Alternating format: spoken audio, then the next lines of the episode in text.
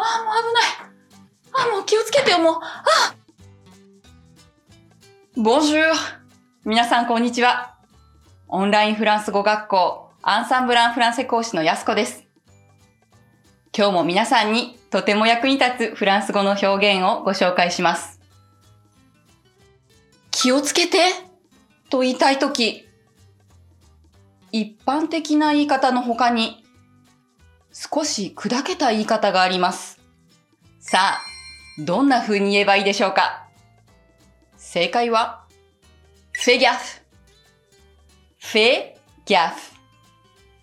フェギャフ。フェギャフ。直訳すると、ヘマをしろですが、これは注意しろという逆の意味の表現として使いますよ。短くて使いやすいですね。